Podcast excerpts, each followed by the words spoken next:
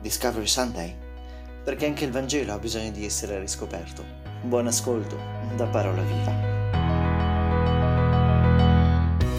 Nel Vangelo di oggi Gesù ci informa su quello che ogni vero discepolo e discepola deve aspettarsi all'interno della vita di una comunità cristiana e non solo. A dire vero, ciò che il Vangelo ci narra non è molto confortante. Ma come si dice, persona avvisata, mezzo salvata. Sapere che essere cristiano comporta sofferenze e opposizioni non è il massimo, ma pensare che ci eviti di dare una testimonianza dolorosa sarebbe da parte nostra ingannevole.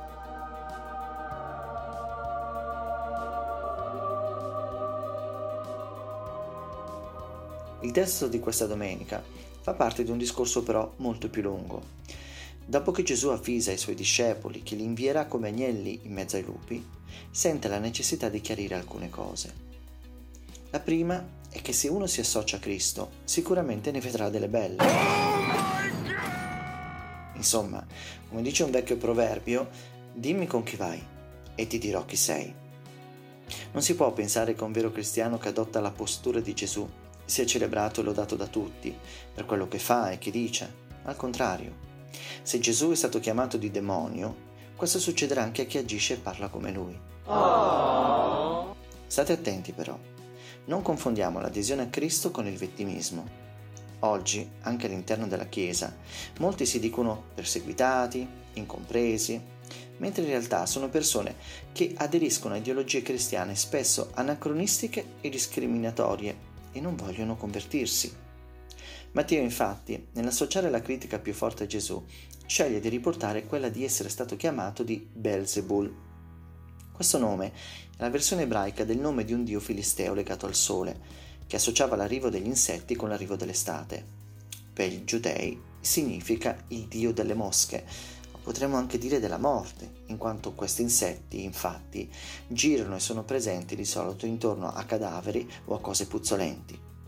Gesù veniva diffamato perché difendeva diverse categorie di persone considerate peccatrici, secondo i ben pensanti e i potenti dell'epoca, e che ritenevano di essere dalla parte del giusto e di Dio.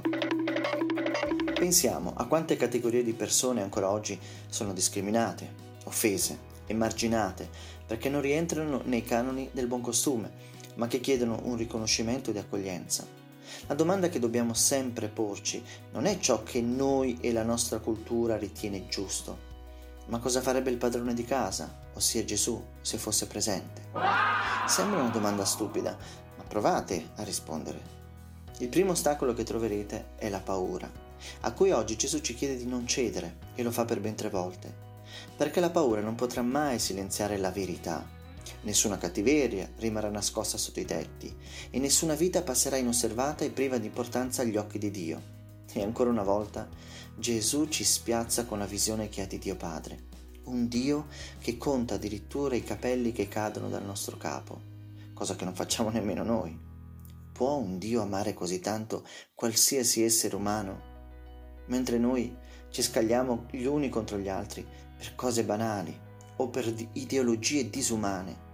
Quante volte l'opinione della massa ci ha portato a scegliere la paura alla verità. Oh, Dove avviene il vero annuncio del Vangelo, ci ricorda oggi Gesù, lì ci sarà sempre opposizione da parte di qualcuno. Il Vangelo della vita è scomodo e può sempre in ogni tempo in ogni contesto portare alla morte di chi lo annuncia con coraggio.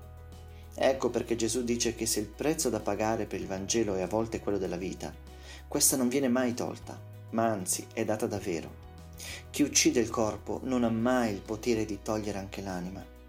Gesù non ha mai avuto paura di dire le cose chiaramente, anche quando queste avrebbero potuto nuocergli.